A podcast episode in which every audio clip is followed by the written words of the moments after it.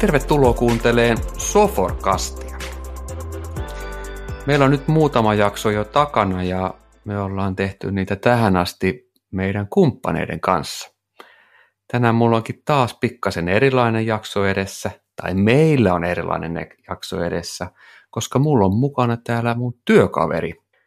Ja me ollaan, tai me, no me ollaan tehty yhdessä hänen kanssa töitä ja mä oon, oon, oon aina tykännyt tästä kyseisestä henkilöstä ja, ja tota, niitä kertoja, kun me ollaan juteltu yhdessä, niin mulla on yleensä tullut aina tosi hyvä mieli. Ja mä toivon, että arvon kuulija, sulle käy samanlainen reaktio, sillä mulla on ilo ja kunnia esitellä työkaverini Seppo Salo Vaasasta. No niin, kiitoksia ja, ja tervehdys myöskin. Äh, varsin mukava talotussanat oli sulla tuossa. Tästä on hyvä jatkaa. Tästä on hyvä jatkaa. Mä arvon kuulija unohdin ihan sanoa, että mistä me tänään oikein puhutaan.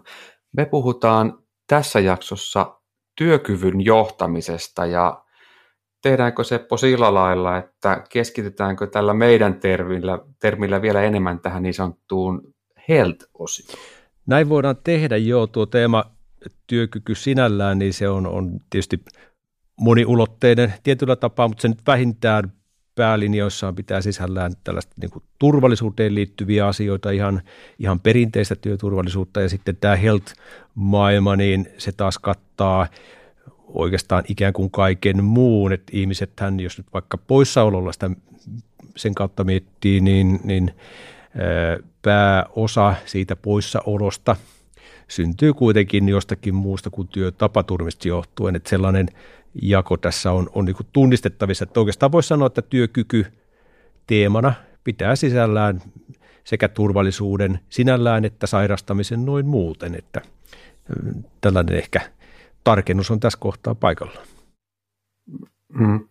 Hei, tänään me puhutaan tästä työkyvyn johtamisesta ja tästä health-osiosta, niin, niin, niin miten pitkään sä oot ollut tekemisissä tämän aiheen ympäriltä? Mä tiedän, että sä oot ollut pitkään, mutta miten pitkään?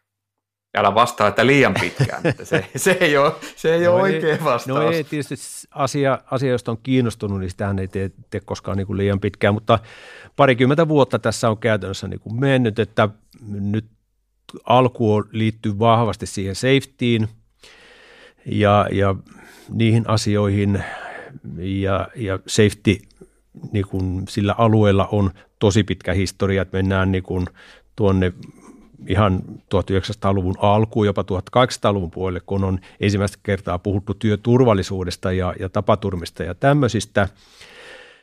Adam Smith kirjassaan paksussa opuksessaan mainitsee 1700-luvulta jo tapaturmista ja sen vaikutuksista työntekoon, joka, joka on, on tietysti niin kuin hauska juttu, mutta sen historia on tosiaan ja, ja sillä on aloitettu ja meidänkin järjestelmäkehitys on alkanut tuolla 90-luvun puolivälissä ja se liittyy siihen safetyin ja jo siis ennen kuin olen itse tullut Soforille. Mutta sitten tämä health-juttu, niin se on ikään kuin tuoreempi asia ja sen se pääsi varsinaisesti vauhtiin ehkä tuossa 2010 niillä maisemissa, niissä ajoissa ja, ja tota, silloin meilläkin se iso kehitystyö siihen liittyen käynnistyi ja, ja se on, oli silloin tietyllä tapaa uusi juttu tai siihen ei osattu suhtautua, ei ymmärretty sen, sen niin kuin arvoa oikein. Ja fakta on kuitenkin se, että kun katsotaan näitä kustannuksia, mitä nyt kaiken näköisestä poissa olemisesta syntyy, niin valtaosa syntyy siellä health-maailmassa olevista asioista. Ja se pitää sisällään – Nykyisin voimakkaasti kasvavat mielenterveysongelmat, päihteet, tuki- ja liikuntaelinongelmat ja tämmöiset, niin ehkä sellaisena nyrkkisääntönä tietysti vaihtelee aloittaa, mutta sanotaan, että 30 pinnaa tulee tapaturmista ja 70 pinnaa tulee aivan jostakin muusta. Ja sen asian sisäistäminen, niin siihen meni kyllä yrityksillä aika pitkään ja, ja jos puhuu health-asiasta, niin ei tahtonut mööttiä saada aikaiseksi niin kuin millään, mutta se on nyt muuttunut, kun se on pystytty, osattu ilmaista myöskin rahana se, se asia, niin, niin tota, sillä lailla se on mm. muuttunut, että se helttähän on matkan varrella tullut voimakkaasti mukaan. Mm. Se on selkeä muutos, mitä on tapahtunut Kyllä. siinä aikana, kun säkin olet ollut tekemisissä tästä. Muuten kuulijoille sen verran, että me tullaan tekemään myös toinen podcast, missä me, varm- tai missä me keskitytään enemmän tähän safety-osuuteen ja, ja me puhutaan heltistä ja safetystä, niin nämähän meillä taitaa mennä kirjainyhdistelmä EHQSn ympärille ja Joo. tänään me puhutaan siitä hoosta. Kyllä.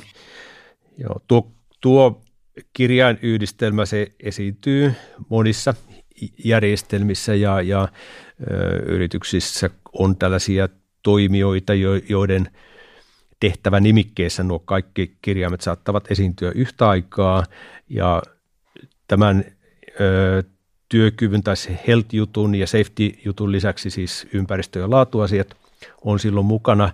Ja tämä yhdistelmä on sellainen, joka jos ajatellaan meidän nykyistä kehitystyötä, niin me ollaan, ollaan yhdistämässä kaikkia näitä elementtejä. Ja tausta siinä on se, että ensinnäkin yrityksiä globaalisti sitoo yhä tiukemmin se tällainen vastuullisuuden teema ja, ja riskien hallinta laajasti. Ja niissä yhteyksissä on yhtä aikaa huomioitava sekä ympäristökysymykset, laatukysymykset, että suoraan ihmisiin liittyvät asiat, kuten, kuten tämä terveys ja turvallisuus. Eli näitä ei tosiasiallisesti voida toisistaan erottaa. Tapahtuma, joka näyttää ympäristökysymykseltä, niin tosiasiallisesti saattaa eskaloitua siten, että se on myöskin turvallisuus- tai, tai terveyskysymys. Ja, ja sen takia me lähestytään sitä tällä – tästä kulmasta ja, ja me tullaan viemään tämä nyt, voin sanoa, merkittävästi pidemmälle kuin mitä nykyisistä kilpailevista järjestelmistä ainakaan omien selvityksen, selvityksiemme mukaan löytyy. Ja, ja siellä tietysti ytimenä on se tieto, data, joka mm. on, on sitä tämän päivän öljyä tai mm. kultaa, mm. mitä nyt sitten nimi mm. haluaa käyttääkään. Jos ollaan tässä Heltissä vielä hetkonen, eli tämä kyseinen jakso, niin äsken mu- kerroitkin siitä hyvin, että silloin kun alo- aloitimme tekemään sitä siellä kymmenkunta vuotta sitten, niin oli, oli vaikeaa saada tapaamisia ja ei ihan ehkä oltu vielä yrityksissä sitten sillä tasolla, että niin kuin nähtiin sitä hyötyä tämmöisestä health-tyyppisestä lähestymistavasta ja sen asian kuntoon laittamisesta, niin mitä on, mitä on niin kuin muuttunut? Mikä siinä on tavallaan kun sä katsot sitä omaa aikajanaa, niin koetko että siinä on jotain tiettyjä ajankohtia, mitä on tullut, ja sitten kun sä oot, oot nähnyt niitä hetkiä, että joku jossain yrityksessä on otettu käyttöön niitä asioita, niin onko siellä tullut sitten niin kuin isojakin hyötyjä? Joo, se, se mikä siinä on muuttunut, niin ehkä sellainen raadollinen asia kuin raha on sel, selvästi niin kuin kirkastunut, että mikä se rahan merkitys tässä on. Vaikka kun me puhutaan terveydestä, turvallisuudesta, niin se on inhimillinen kysymys ensisijaisesti. Se on kaikille sitä. Mutta sitten ehkä sen taakse jotenkin on jäänyt aikaisemmin se, että mikä se raha kysymys siinä kaikkiaan on. Ja voi sanoa, että todella ansiokasta työtä on hyvin monet tahot tehneet selvittääkseen, julkaistakseen tietoa siitä, että mitä, mitä se alentunut työkyky sitten tarkoittaa ja, ja se rummutus on, on ikään kuin kantanut hedelmää nyt sitten, että, että se on, on se viesti mennyt perille ja on, on voitu ymmärtää, että tämä on, tämä on niin kuin tosi kallis juttu sekä yritystasolla, mutta erityisesti niin kuin koko yhteiskunnan tasolla. Että se, se tarkoittaa Suomikin kokoisessa maassa niin vähän nyt riippuen siitä, että mihinkä, mihinkä sitä kohdennetaan ja miten halutaan puhua, mutta jos nyt muistellaan vaikka sitten tämän esityksen jälkeen, että sellaisen yhden lentokalustohankinnan verran se maksaa Suomelle joka vuosi. Ja, ja mm. kymmenestä mm. miljardista on puhuttu aina, aina kun puhutaan uusista, hävit, uusista hävittäjähankinnoista, niin me ollaan suurin piirtein samassa kokoluokassa joka vuosi. Ja, ja se on se mittakaava ja se on se tavallaan iso kasa, jota, jota pyritään sitten pienentämään erilaisiin menetelmiin, jotka nyt liittyy näihin health, health-prosesseihin. No siis tuohan on aivan järkyttävä summa. Se on järkyttävä. Ihan, mit, i, se on ihan miten päin vaan sitä kääntää Kyllä. ja vääntää. Niin mikälainen siinä on sitten se, koska sehän on, siinä on monta eri, jos voi sanoa kerrosta, mitkä siihen vaikuttaa, että siellä, siellä keskiössä on tietystikin se ihminen, jolle syntyy se poissaolo ja sitten siinä on esimiestä ja yritystä ja työterveyttä ja, ja on, on, on hoitajia, lääkäreitä ja sitten on varmaan vakuutusfirmoja vastaavia, niin mi, mi, miten iso kokonaisuus, kun sä, mä tiedän, että sä pelaat sen ympärillä paljon ja me ollaan puhuttu tästä, mutta mä tässä vielä teen tämmöisiä yksinkertaisia kysymyksiä, että miten iso koneisto ton ympärillä niin kuin pyörii niin kuin kumppani sidosverkostona? Jos nyt ajatellaan, että ketä ne toimijat siellä on, niin, niin se on tietysti yksi kulma. Ja sitten toinen kulma, että mitä ne, mitä ne kaikki, kaikki nyt tämän asian ympärille niin kuin tekee. Jos ajatellaan sellaista tilannetta, että ei, ei ole mitään tavallaan ratkaisua sinänsä, tai sanotaan, että pelataan vielä sitä paperipeliä, joka on, on myöskin mahdollista ja jossakin tapauksessa ihan, ihan riittävääkin, mutta se, mikä tässä pyritään – ja mistä on hyötyä, on se, että kuinka aikaisin me päästään kiinni siihen, että jotakin on, on tapahtumassa. Ja sen takia tässä nyt on sitten tietysti integraatiot sinällään, ne liittyy siihen, että me saadaan sitä tietoa ja, ja tuota, kun sitä tietoa saadaan, niin sen jälkeen me voidaan käynnistää erilaisia prosesseja. Ja siinä ne toimijat on jälleen kerran keskiössä on se esimies – jota, joka rasittuu tavallaan niin kuin hyvin monenlaisista asioista, eh, tietysti siihen normaaliin työhönsä liittyen, johtamiseen liittyen, eh, paineita tulee sekä ylhäältä että alhaalta, ja kaikki tai hyvin monet asiat aina kilpistyy siihen esimiehen, että se menee, hänen on se tehtävä se juttu, ja silloin kun ratkaisuja ei ole olemassa, niin se tarkoittaa sitä, että kun se keisi siihen koodalle sitten osuu, niin sitten aletaan etsiä sitä mappia, josta löytyy se juttu, että millä tämä nyt sitten – hoidetaan virallisesti, minkälaiset propuskat tästä nyt on tehtävä, että me saadaan tämä homma, homma hoidettua. Ja, ja kaikki se tiedon keräily, joka sen asian ympärillä on, niin se jää siihen esimiehen vastuulle. Ja ö, samaan syssyy tietysti se, että miten se työntekijä, joka tämä asia kohdistuu, niin miten hän siihen sitten liittyy, mitä hän tekee, mitä hän voi tehdä ja, ja tälleen, että miten, ja miten ne dokumentoituu ne hänen, hänen juttunsa. Ja, ja nämä selvitys tai, tai asiat kiinnittyy käytännössä nykymenetelmien mukaan siihen, että, että käydään tällainen keskustelu, josta nyt käytetään eri nimiä, mutta tällainen puheeksi ottoon on siinä niin kuin yksi tärkeä – kynnysasia ja se, että me päästään siihen puheeksi ottoon, niin me käytetään järjestelmää hyväksi sillä tapaa, että se poimii kaikki sen taustatiedon ja, ja jollakin hälytyskynnyksillä sitten, sitten käynnistää sen prosessin ja automaattisesti tuo sille esimiehelle ne työkalut, että tässä tämä on, tämä henkilö, tämmöinen raja on ylittynyt, käytä tätä dokumenttia hyväksesi käydessäsi se keskustelu siitä, että mitä tässä, tässä nyt sitten on niin kuin meneillään. Ja sen perusteella se eskaloituu eteenpäin riippuen siitä, mitä siellä on, on sitten taustalla. Jos on hyvin, hyvin tavallaan kevyt keisi tai sanotaan, että se on joku tällainen motivaatiokysymys, joka on myöskin mahdollinen, niin voi olla, että se selviää sen keskustelun aikana ja homma on sitten siinä. Mutta silloin kun siellä on jotakin terveyteen liittyvää asiaa, niin hyvin useassa tapauksessa – se seuraa, seuraava sidos on, on se työterveys, joka kytketään siihen prosessiin mukaan. Ja heidän tehtävänään on sitten selvittää se, että miten se, mikä terveydellinen tausta siellä on, on takana. Ja kun se vaihe on sitten käyty läpi ja todettu, että okei, täällä on vaikkapa olkapäät kuluneet merkittävästi ja, ja rajaa niitä mahdollisuuksia, että mitä työtä se henkilö voi sitten tehdä, niin, niin siinä on se limiitti ja siinä kohtaa sitten seuraava, seuraava osallistuja, niin, niin voi olla vakuutusyhtiö, joka toteaa, että ja Hans, että nyt täytyy tehdä kuntoutusta. Voi olla tällainen koulutusjuttu, että koulutetaan kokonaan henkilö uudestaan johonkin hommaan tai, tai on tällainen tilapäinen työkyvyttömyyseläkemuoto. Näitä on variaatioita aika paljon, tällaisia erilaisia instrumentteja.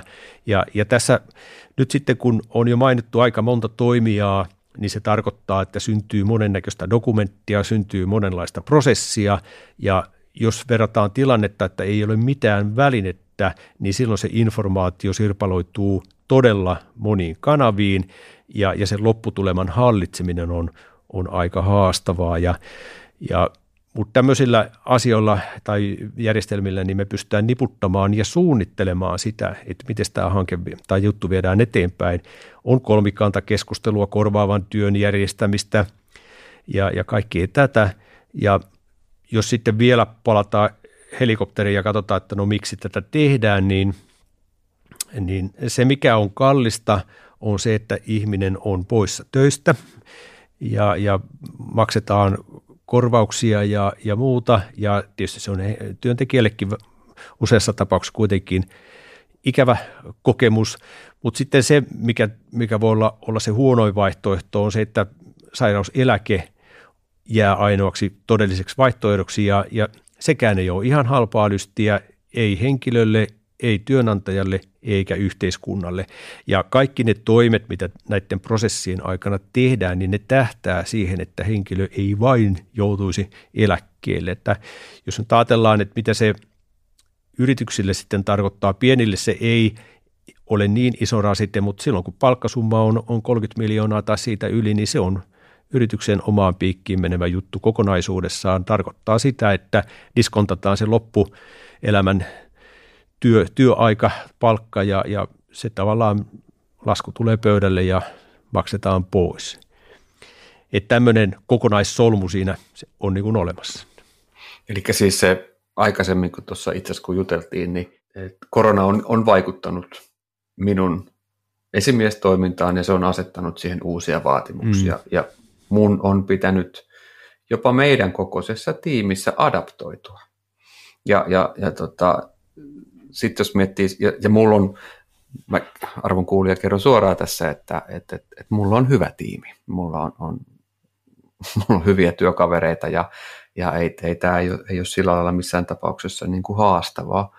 Mutta sitten jos mietitään sitä, että sillä esimiehellä on paljon alaisia ja syö, työ on ehkä rasittavampaa ja siellä on, on niin kuin monenlaisia muuttujia, niin se esimies on itse asiassa, itse asiassa todella isossa roolissa siinä, että ihminen jaksaa olla töissä. Ja jos nyt me puhutaan tästä heltistä, ja totta kai me, me keskustellaan myös sen, sen, sen asian ympärillä, mitä me ollaan tehty ja mitä, mitä meillä on tulossa. Ja nyt mitä sä Seppo sanoit, niin sä kerrot sitä, että me pyritään niin kuin meidän lähestymismallissa helpottamaan voimakkaasti sen esimiehen työskentelyä, että se reagointi olisi helpompaa, että et, et siinä stressaavassa tilanteessa, kun käyt läpi sitä sen ihmisen kanssa, niin kaikki, kaikki turhat asiat olisi otettu pois ja sä voisit keskittyä olennaiseen.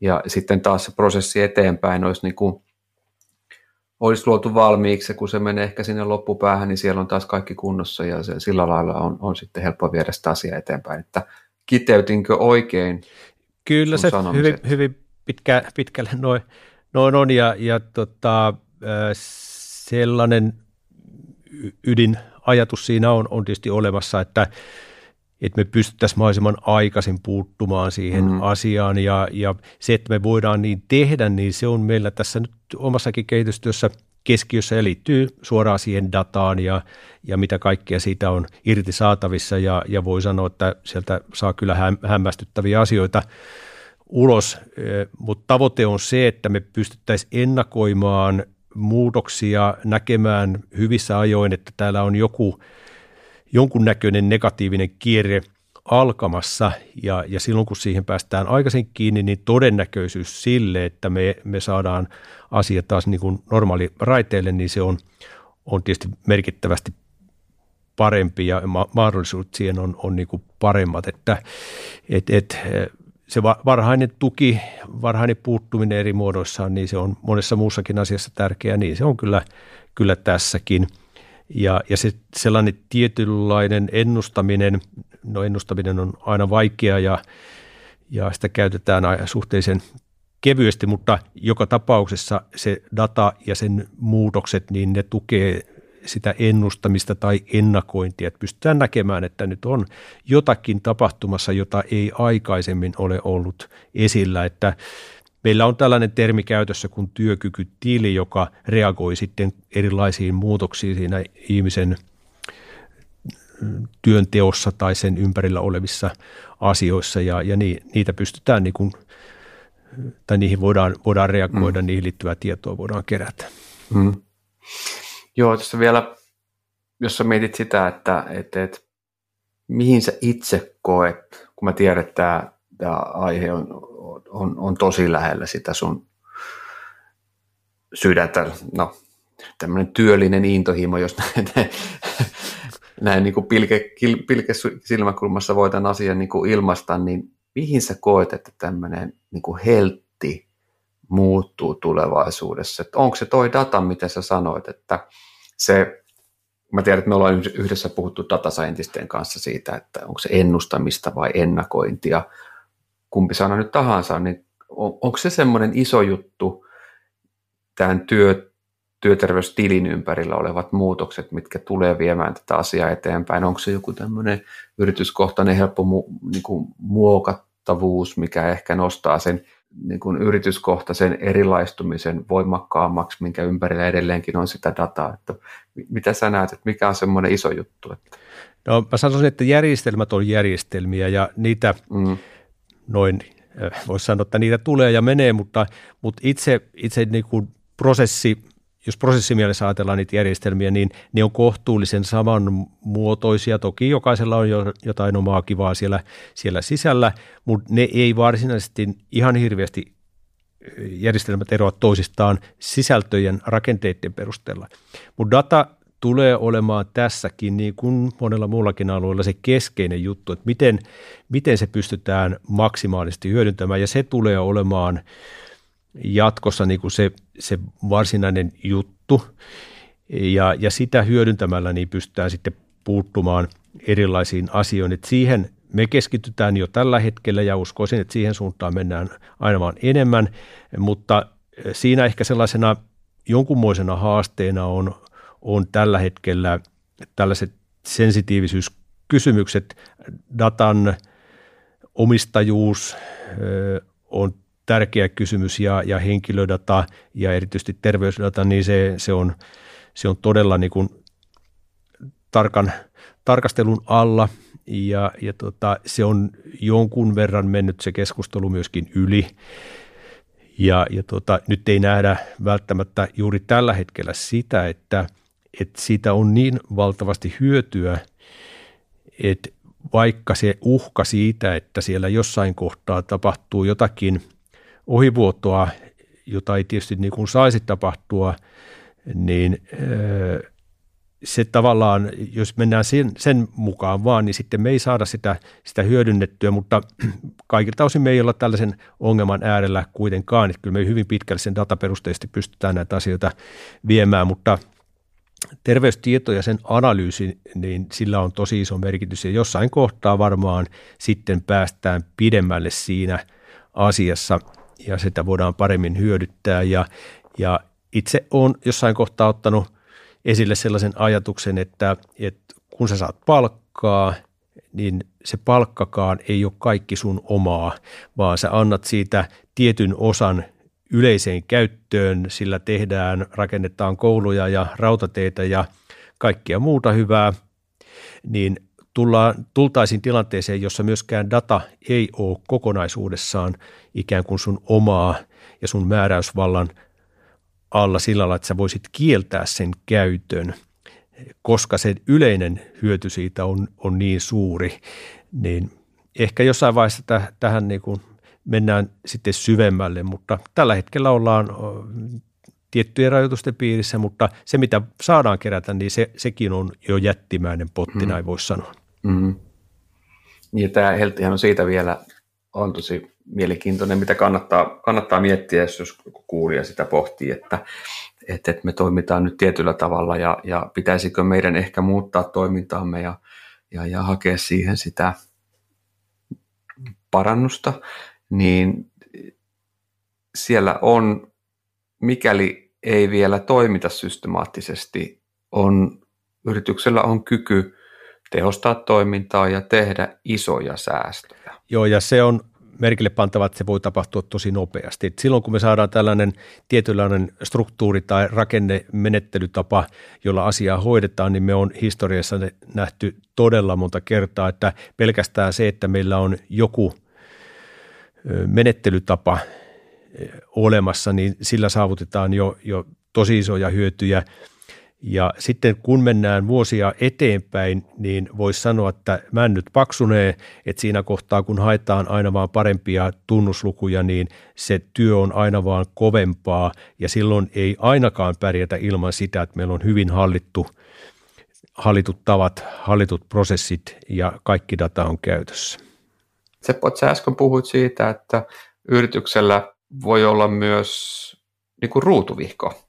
Mm niin kuin tässä prosessin taustalla tukena, niin, niin onko, onko sulla semmoista nyrkkisääntöä, että jos se nyt joku kuuntelee, että ei hitsi, että, että, hei, että meille ei ole tota itse asiassa katsottu, että sopiskohan toi meille? No mä tiedän, että sun vastaus, että soita mulle, mä kerron. Tai että käytä aikaa vähän Googlessa ja mietit, mikä voisi olla, mutta onko, onko sulle tullut semmoista niin nyrkkisääntö, että, että tota, alle tämän niin voipi pärjätä? No äh, siis kyllä, kyllähän me tietysti tunnistetaan se, että minkä kokoisella yrityksellä voi olla minkäkinmoinen määrä tapahtumia, joihin olisi hyvä puuttua ja, ja tota, toisaalta kun me nähdään sillä lailla, että tällaisen systeemin sen pitää skaalautua tosi hyvin, että vaikka siellä on näitä moduuleja voi olla todella iso määrä – niin ei niitä tarvi niin kuin kaikissa kokoluokissa välttämättä. Että siellä saattaa riittää se, että, että meillä on se puheeksi ottomenettely ja siihen johtava prosessi kytkennät taustajärjestelmiin olemassa, joka ei tosiasiallisesti ole kovin iso, iso työ, niin sillä pystytään se automatisoimaan tavallaan se perus taustaprosessi sieltä. Ja, ja tota, Mutta ehkä nyt sanotaan, että tällaista hanketta, jos lähtee miettimään, niin, niin mieluummin se henkilöstömäärä numerisesti, niin, niin se olisi kolminumeroinen, kolme digittiä siinä, siinä mukana, niin alkaa sitten ne hyödyt sieltä ehkä suuremmassa mittakaavassa löytyy. Mm. Ja eikö varmalla ole laskureita netissä, ainakin meidän sivulle, eikö sinne tuotu jotain linkkejä, eli jos mietit nyt sitä, että, että, että, että miten paljon – meidän yritys voisi saada tästä säästöä ja, ja miten, miten ison ää, hyödyn voi sitten nopeastikin saavuttaa, niin kuin Seppo aikaisemmin sanoi, niin, niin tulkaa sivulle sofor.fi ja sieltä löytyy työkyvyn alta, jos en muista ihan väärin. Menikö Seppo näin? Aika lailla oikein. Siellä, joo, niin sieltä, sieltä löytyy laskuri, minne syöttämällä lukuja, niin, niin, niin saat suuntaantavaa statistiikkaa siitä, että miten paljon voit saada tästä hyötyä itsellesi. Joo, se on tällainen poissaololaskuri ja, ja tuota, sen takana oleva datamäärä on todella järkyttävän suuri. Se ei ole pelkästään varman tuottama, vaan siellä on vakuutusyhtiöitä useampia takana, joiden tietomassaa siellä on voitu hyödyntää ja siellä näkyy ne todelliset kokonaiskulut, ei pelkästään se, että mitä se palkkakulu on, vaan isoihin numeroihin perustuva luku siitä, että paljonko menetetään, kun henkilö on poissa töistä ja se, se on kyllä aika, aika mielenkiintoinen. Mm. Sitä kannattaa kokeilla. Mm. Ja tota, oikeastaan näihin sanoihin, onko sulla Seppo vielä jotain mielessä, mitä sä haluaisit tässä vaiheessa kertoa vielä Heltistä?